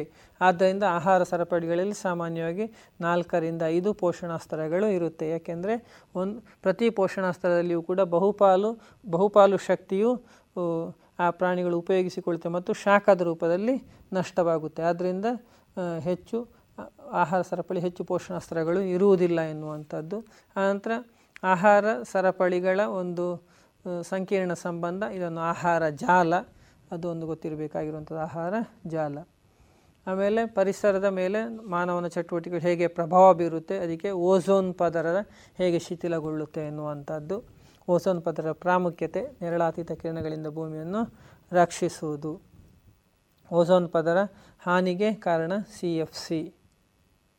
ಇನ್ನು ಇನ್ನೊಂದು ಅಂಶ, ಕೊನೆಯದಾಗಿ ತ್ಯಾಜ್ಯ ನಿರ್ವಹಣೆ. ಇಲ್ಲಿ ಜೈವಿಕ ವಿಘಟನೆಯಾಗುವ ಮತ್ತು ಜೈವಿಕ ವಿಘಟನೆಯಾಗದ ತ್ಯಾಜ್ಯ ಎನ್ನುವಂಥ ಜೈವಿಕ ವಿಘಟನೆ ಒಳಗಾಗುವುದು, ಜೈವಿಕ ವಿಘಟನೆಗೆ ಒಳಗಾಗದೇ ಇರುವಂಥದ್ದು ನೋಡಿಕೊಳ್ಬೇಕಾಗುವಂಥದ್ದು. ಇದು ಸ್ವಲ್ಪ ಅನ್ವಯಕ್ಕೆ, ಅನ್ವಯ ಪ್ರಶ್ನೆಗೆ ಕೇಳಬಹುದು. ಇನ್ನು ಜೀವಶಾಸ್ತ್ರದಲ್ಲಿ ಕೊನೆಯದಾಗಿ ನೈಸರ್ಗಿಕ ಸಂಪನ್ಮೂಲಗಳ ಸುಸ್ಥಿರ ನಿರ್ವಹಣೆ. ಇಲ್ಲಿ ಪ್ರಮುಖವಾದಂಥ ಅಂಶಗಳು ಒಂದು ನೈಸರ್ಗಿಕ ಸಂಪನ್ಮೂಲಗಳ ಸುಸ್ಥಿರ ನಿರ್ವಹಣೆಯ ಐದು ಆರ್ಗಳು. ಆಮೇಲೆ ಇದು ಅರಣ್ಯ ರಕ್ಷಣೆಯ ನಾಲ್ಕು ಪಾಲುದಾರರು ಯಾರೆಲ್ಲ ಎನ್ನುವಂಥದ್ದು. ಆನಂತರ ಅರಣ್ಯ ರಕ್ಷಣೆಯಲ್ಲಿ ನಡೆದಂಥ ಕೆಲವೊಂದು ಪ್ರಮುಖ ಘಟನೆಗಳು. ಒಂದು ಕೇಜ್ರಿ ಮರದ ರಕ್ಷಣೆಯ ಘಟನೆ. ಇನ್ನೊಂದು, ಚಿಪ್ಕೋ ಚಳುವಳಿ. ಮೂರನೆಯದ್ದು ಎ ಕೆ ಬ್ಯಾನರ್ಜಿ ಪಶ್ಚಿಮ ಬಂಗಾಳದಲ್ಲಿ ಅರಣ್ಯಾಧಿಕಾರಿಯವರು ಅರಣ್ಯವನ್ನು ರಕ್ಷಣೆ ಮಾಡಿರುವಂತಹ ಘಟನೆಗಳು. ಇವುಗಳನ್ನು ಸ್ವಲ್ಪ ಇದರ ಬಗ್ಗೆ ಗಮನ ಇರಲಿ. ಹಾಗೆ ಇನ್ನೊಂದು, ಅತ್ಯಂತ ಪ್ರಮುಖವಾಗಿರುವಂಥದ್ದು, ಜಲ ಸಂರಕ್ಷಣೆಯ ಬಗ್ಗೆ ಅಲ್ಲಿ ಜಲ ಸಂರಕ್ಷಣೆಯ ತಂತ್ರಗಳು. ಅದರಲ್ಲಿ ಮುಖ್ಯವಾಗಿ ಸಾಂಪ್ರದಾಯಿಕ ಜಲ ಸಂರಕ್ಷಣೆ, ಭಾರತದ ಸಾಂಪ್ರದಾಯಿಕ ಜಲ ಸಂರಕ್ಷಣೆಯ ವಿಧಾನಗಳು. ಬೇರೆ ಬೇರೆ ರಾಜ್ಯದಲ್ಲಿ ಯಾವ ಯಾವ ವಿಧಾನಗಳು ಅನುಸರಿಸ್ತಾರೆ ಇದನ್ನು ಸ್ವಲ್ಪ ಪಟ್ಟಿ ಮಾಡಿ ಬಾಯಿಪಾಠ ಕಲಿತುಕೊಳ್ಬೇಕು. ಇದಿಷ್ಟು ಜೀವಶಾಸ್ತ್ರಕ್ಕೆ ಸಂಬಂಧಿಸಿದಂತಹ ಪ್ರಮುಖ ಅಧ್ಯಾಯಗಳು ಮತ್ತು ಅದರಲ್ಲಿರುವಂತಹ ಪ್ರಮುಖ ಅಂಶಗಳು. ಈಗ ಕೊನೆಯದಾಗಿ ಭೌತಶಾಸ್ತ್ರ ಘಟಕಕ್ಕೆ ಬಂದರೆ ಭೌತಶಾಸ್ತ್ರದಲ್ಲಿ ಐದು ಅಧ್ಯಾಯಗಳಿದೆ.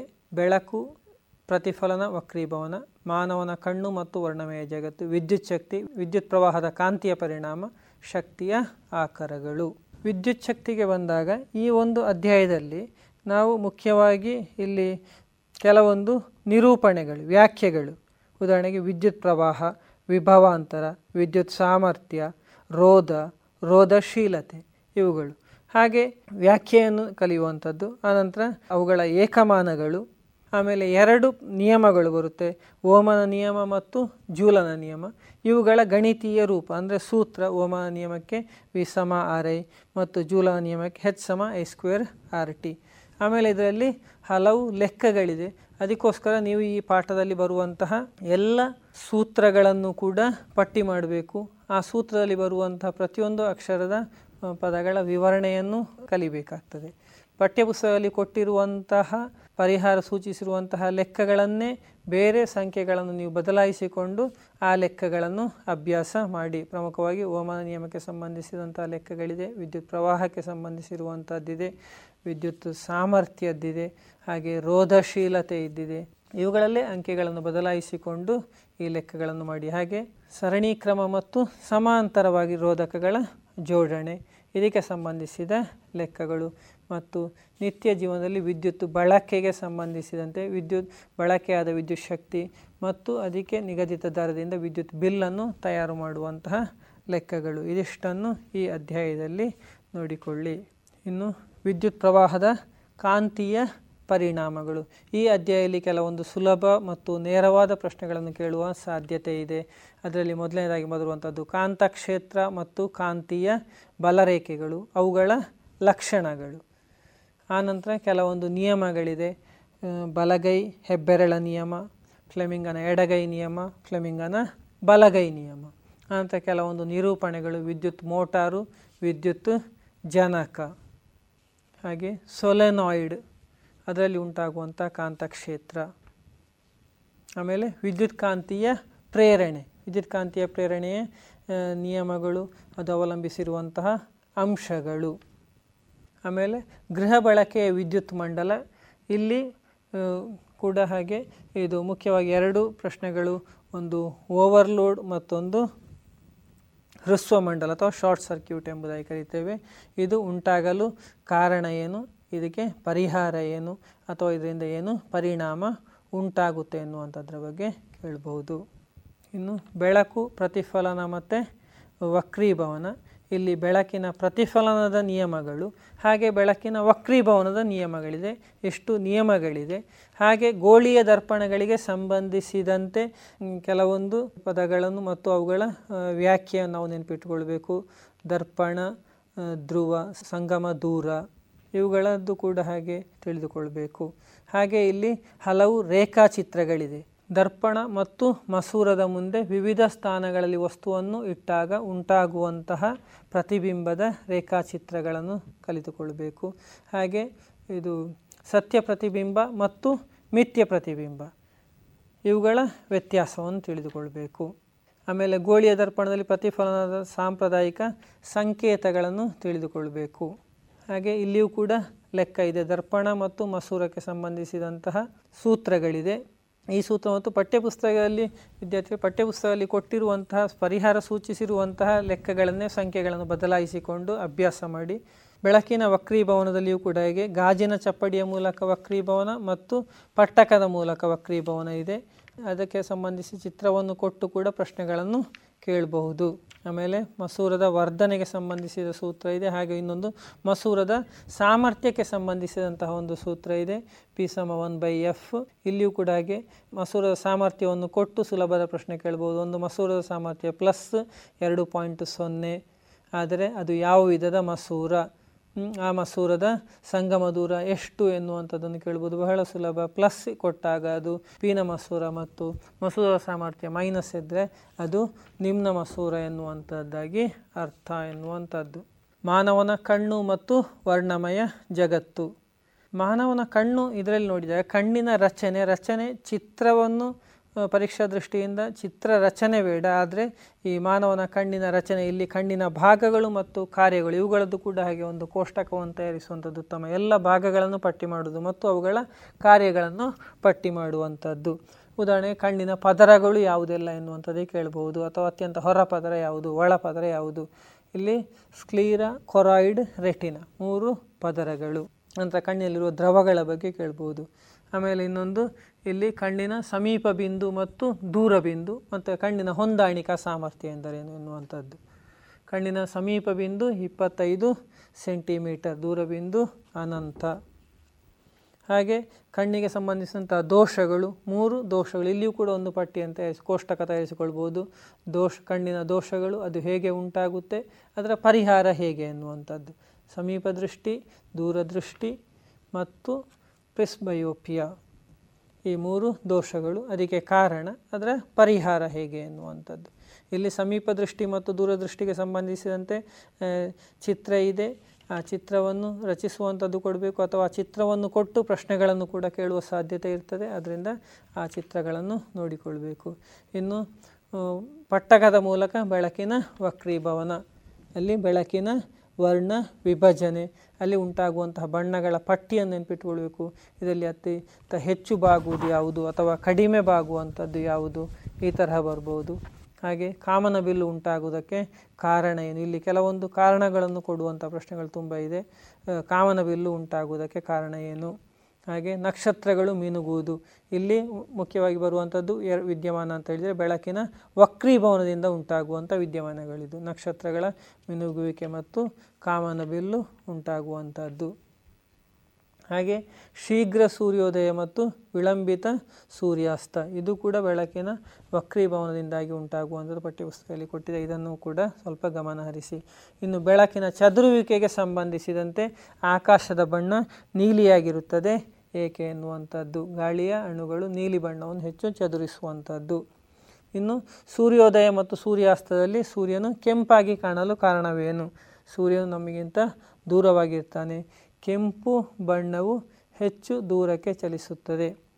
ಇದೇ ಕಾರಣದಿಂದಾಗಿ ಆ್ಯಂಬುಲೆನ್ಸ್ನಲ್ಲಿ ಕೆಂಪು ದೀಪವನ್ನು ಉಪಯೋಗಿಸುವಂಥದ್ದು ಈ ತರಹದ ಪ್ರಶ್ನೆಗಳನ್ನು ಕೇಳಬಹುದು.